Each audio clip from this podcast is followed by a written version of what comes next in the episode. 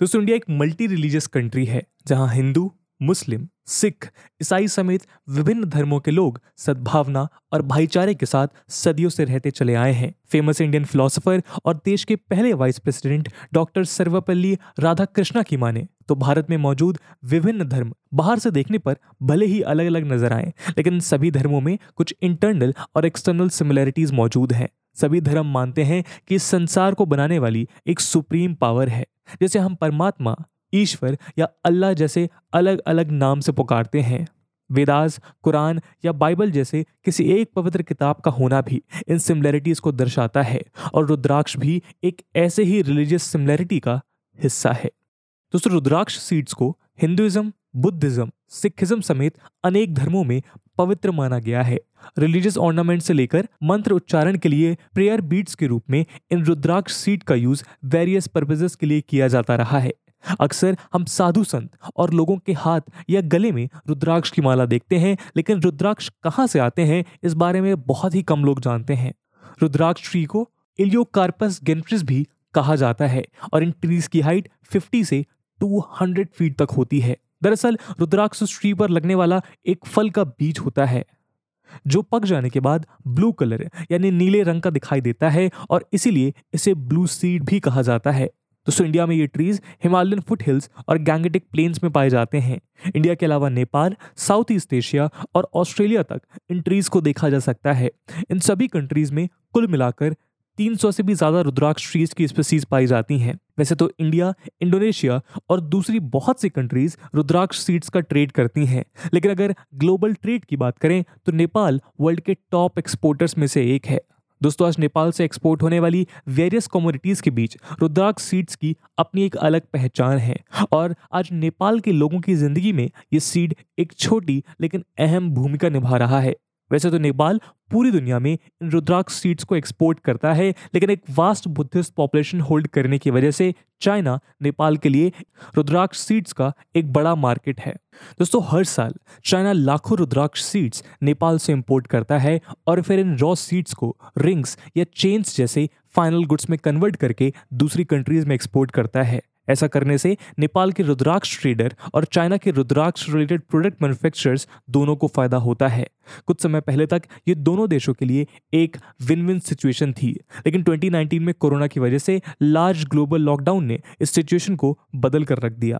दोस्तों, आज की हमारी वीडियो नेपाल से होने वाले रुद्राक्ष सीट के इसी ट्रेड को आपसे शेयर करना है, जहाँ हम कोरोना महामारी के बाद नेपाल और चाइना के बीच होने वाले रुद्राक्ष ट्रेड में आई कमी को डिटेल में समझने का प्रयास करेंगे। हम इस बात पे भी चर्चा करेंगे कि किस तरह नेपाल और चाइना के बीच रुद्राक्ष ट्रेड में आई कमी को इंडिया अपने जियो गेन के लिए यूटिलाइज कर सकता है।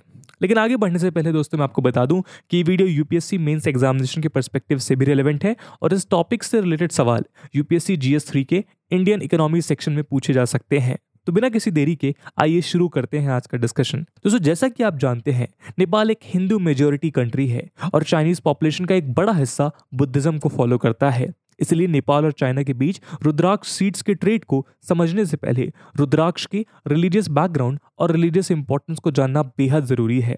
अगर हिंदुइज्म की बात करें तो रुद्राक्ष का इतिहास सदियों पुराना है। रुद्राक्ष एक संस्कृत शब्द है, जिसकी उत्पत्ति मूल शब्द रुद्रा और अक्ष से मिलकर हुई है। यहाँ रुद्र शब्द शिव को और अक्ष शब्द आई, यानी आँख को रिप्रेजेंट करता है। तो ये कुल मिलाकर रुद्राक्ष का मतलब है eye of Lord Shiva. Rudraksha tree के ओरिजिन से जुड़ी एक रोचक कहानी हिंदू मान्यताओं में देखने को मिलती है, जहाँ रुद्राक्ष को भगवान शिव के आँसू का प्रतीक माना गया है। अगर इन बिलीव्स की माने तो जब माता सती ने खुद को अग्निकुंड में समाहित कर लिया था तो इस बात से दुखी होकर भगवान शिव माता सती के जले हुए शरीर को लेकर तीनों लोकों में विलाप करते रहे। भगवान शिव ने विलाप के कारण जिस जिस स्थान पर आँसू गिराए, वहाँ रुद्राक्ष के वृक्ष की उत्पत्ति हुई। हिंदू लिटरेचर जैसे कि उपनिषद में भी रुद्राक्ष का ज़िक्र मिलता है।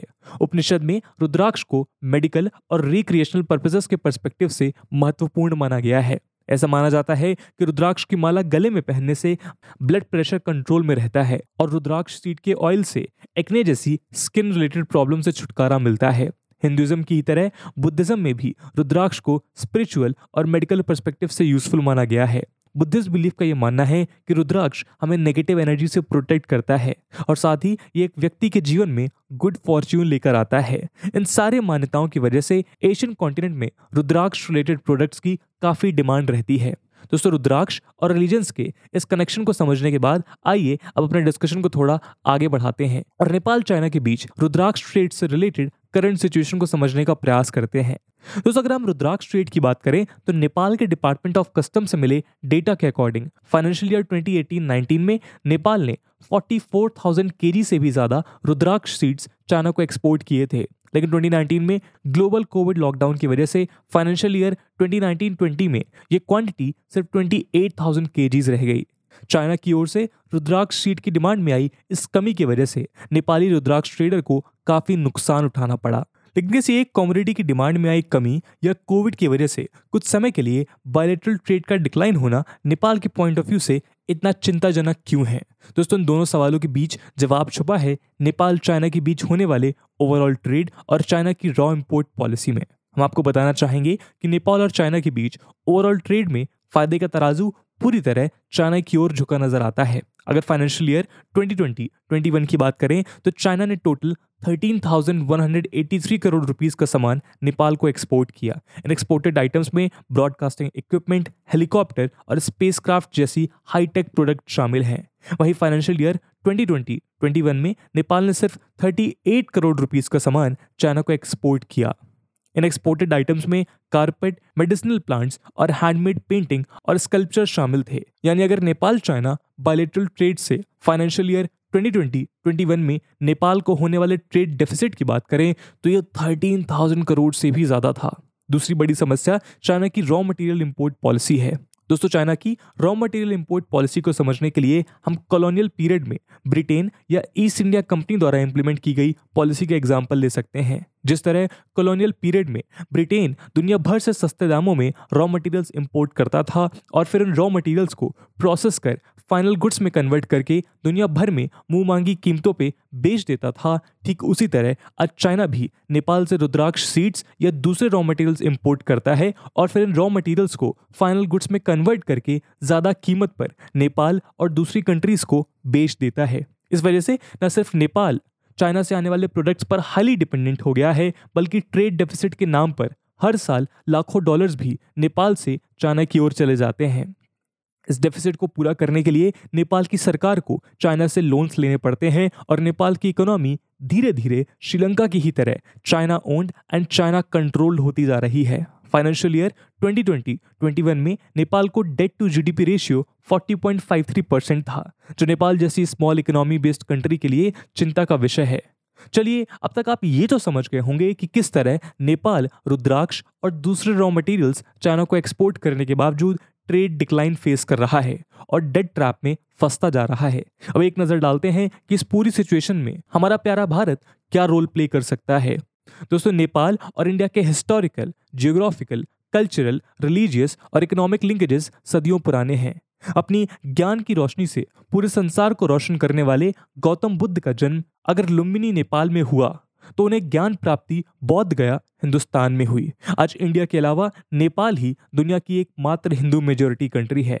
दोनों देशों के बीच संबंध ओपन बॉर्डर्स या लोगों के अनहिंडेड मूवमेंट तक ही सीमित नहीं है, बल्कि दोनों देशों के बीच close marital and family link भी स्टैब्लिश्ड है। ऐसे अनेक कारणों से नेपाल इंडिया रिलेशन को रोटी बेटी का रिश्ता भी कहा जाता है। इन सब के अलावा आज दोनों देश सूर्य किरण जैसी मिलिट्री एक्सरसाइज और अरुण हाइड्रो इलेक्ट्रिक प्रोजेक्ट जैसे multi billion dollars investment projects को एक साथ मिलकर पूरा कर रहे हैं। लेकिन बीते कुछ सालों में दोनों देशों के बीच संबंधों में व्यापक बदलाव आए हैं। आज काला पानी लिपुलेक जैसे बाउंड्री डिस्प्यूट की वजह से दोनों देशों के बीच एक रिफ्ट क्रिएट हुई है और चाइना इन्फ्लुएंस ने इस रिफ्ट को वाइड करने का काम किया है। तो किस तरह रुद्राक्ष सीट्स दोनों देशों के बीच इस दूरी को कम करने में मददगार साबित हो सकता है?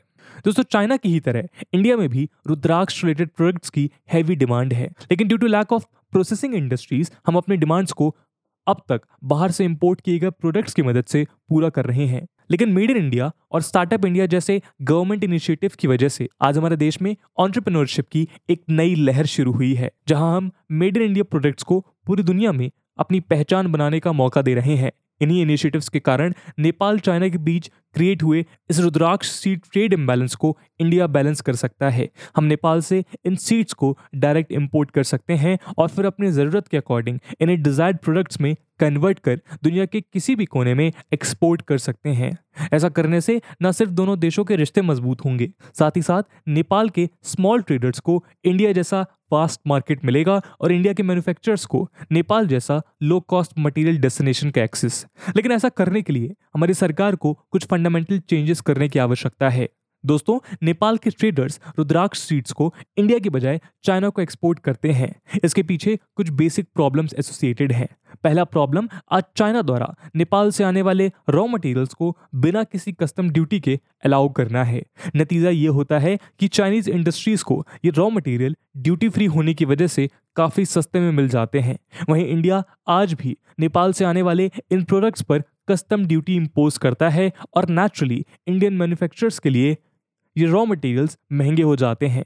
हाई कॉस्ट रॉ मटेरियल की वजह से चाइना के मुकाबले इंडिया में प्रोड्यूस होने वाले रुद्राक्ष रिलेटेड प्रोडक्ट्स ज़्यादा कॉस्टली हो जाते हैं और ग्लोबल मार्केट में चाइनीज़ प्रोडक्ट्स के साथ कम्पीट नहीं कर पाते। अगला प्रॉब्लम है lack of proper connectivity routes between India and Nepal तो सॉल दो पिछले कुछ सालों में हमारी सरकार ने नेपाल के साथ कनेक्टिविटी को बेहतर बनाने के उद्देश्य से बहुत से नए प्रोजेक्ट स्टार्ट किए हैं। उदाहरण के तौर पे काठमांडू, नेपाल से रक्सौल, इंडिया के बीच रिसेंटली शुरू की गई इलेक्ट्रिक रेल लेकिन इन सभी एफर्ट्स के बावजूद आज भी नेपाल और इंडिया के कंपेयर में नेपाल और चाइना के बीच ट्रांजिट रूट ज़्यादा सुगम और बेहतर है। जहाँ एक तरफ़ आज भी इंडिया और नेपाल के बीच होने वाले ट्रेड के लिए लैंड रूट्स आज भी डेवलपिंग स्टेज में हैं, वहीं चाइना ने बेहतर ट्रेड रूट्स को डेवलप कर लिया है। बेहतर कनेक्टिविटी की वजह से नेपाल से आने वाला रॉ मटेरियल आसानी और तेज़ी के साथ चाइना पहुँच जाता है। वहीं इंडियन मैन्युफैक्चरर्स को पुअर कनेक्टिविटी की वजह से हवाई मार्ग के ज़रिए रॉ मटेरियल नेपाल से इंपोर्ट करना पड़ता है, जो इस पूरे प्रोसेस को और महँगा बना देता है।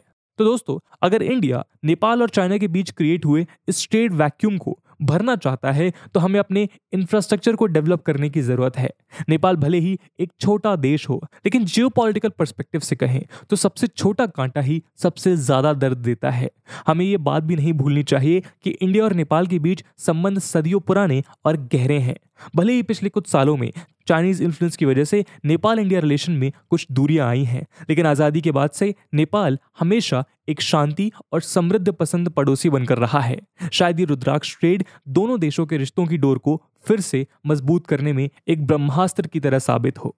दोस्तों, अपने सेक्शन को यहीं एंड करते हैं और जाते जाते यूपीएससी मेंस एग्जामिनेशन में इस टॉपिक के रिलेवेंस को देखते हुए एक सवाल हम आपके लिए छोड़ के जाएँगे, जिसे आप कमेंट सेक्शन में ज़रूर आंसर करिएगा। And the question is critically examine the role rudraksha seeds can play in revitalising the geopolitical relation between India and Nepal and with this question my friends that's it for the video I hope आपको video पसंद आया होगा, और अगर पसंद आया है तो अपने दोस्तों के साथ शेयर करना मत भूलिएगा। हम मिलते हैं अगले वीडियो में। तब तक के लिए जय हिंद, जय भारत।